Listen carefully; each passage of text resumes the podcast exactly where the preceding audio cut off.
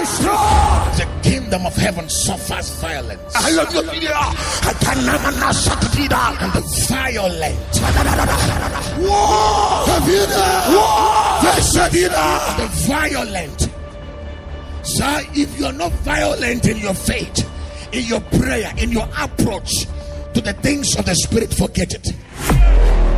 Shahida, Efenida, Simbriada, Evita, Elia, Elia,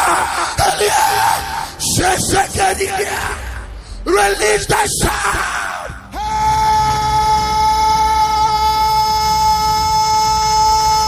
Release Yeshua.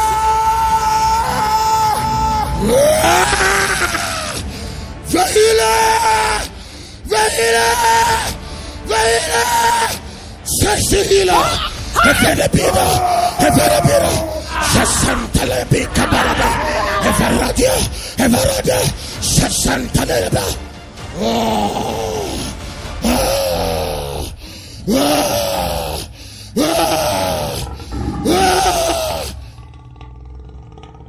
Let me tell you, the, the, the world is coming to South Africa, to Pastor John Anosike, to acquire what God has mandated him to do.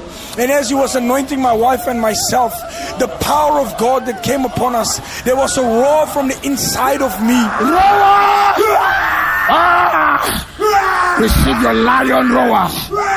Go conquerence. There was an inner man roar that I've always longed for, as they call Jesus the lion of the tribe of Judah. But we normally call him that, but we don't know what it means. And let me tell you, over these past three days, we have learned how to roar in the spirit. We know what it means to roar and the and, and what it does in the atmosphere, how it breaks down demonic forces. Let me tell you, the power of God in this place is not fake. It is not man made.